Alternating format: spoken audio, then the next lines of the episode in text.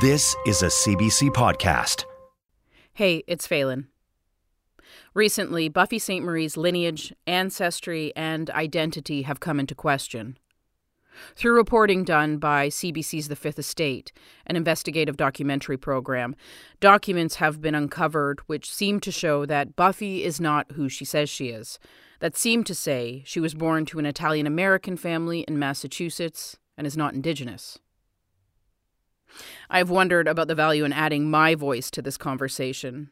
A conversation around Indigenous identity fraud, around pretendianism, a word, in all honesty, I don't care much for.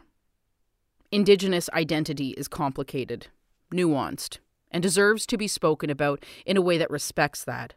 And any reporting about Indigenous identity needs to acknowledge the government interference that impacts our existence. My team and I spent a year with Buffy's story, in her life, in her music, to make this podcast.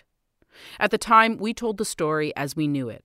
We spoke to experts and to people who knew her. We spoke to Buffy herself. We took great care to be thoughtful, respectful, and to be grounded in an Indigenous ethic. Regardless of whether you believe these reports or not, this may change how you hear our series. For those of you who have already listened to the series, you may feel mad or sad or betrayed or confused. Know that you are not alone. So many are processing this news, and there is so much pain in the Indigenous community. This is a complex conversation that I am sure will continue to unfold. Many of us are trying to process it in our own time, and we don't know how long that will take. So, I ask that you take that time and try to be gentle with yourself and with others. Nyawa, and thank you.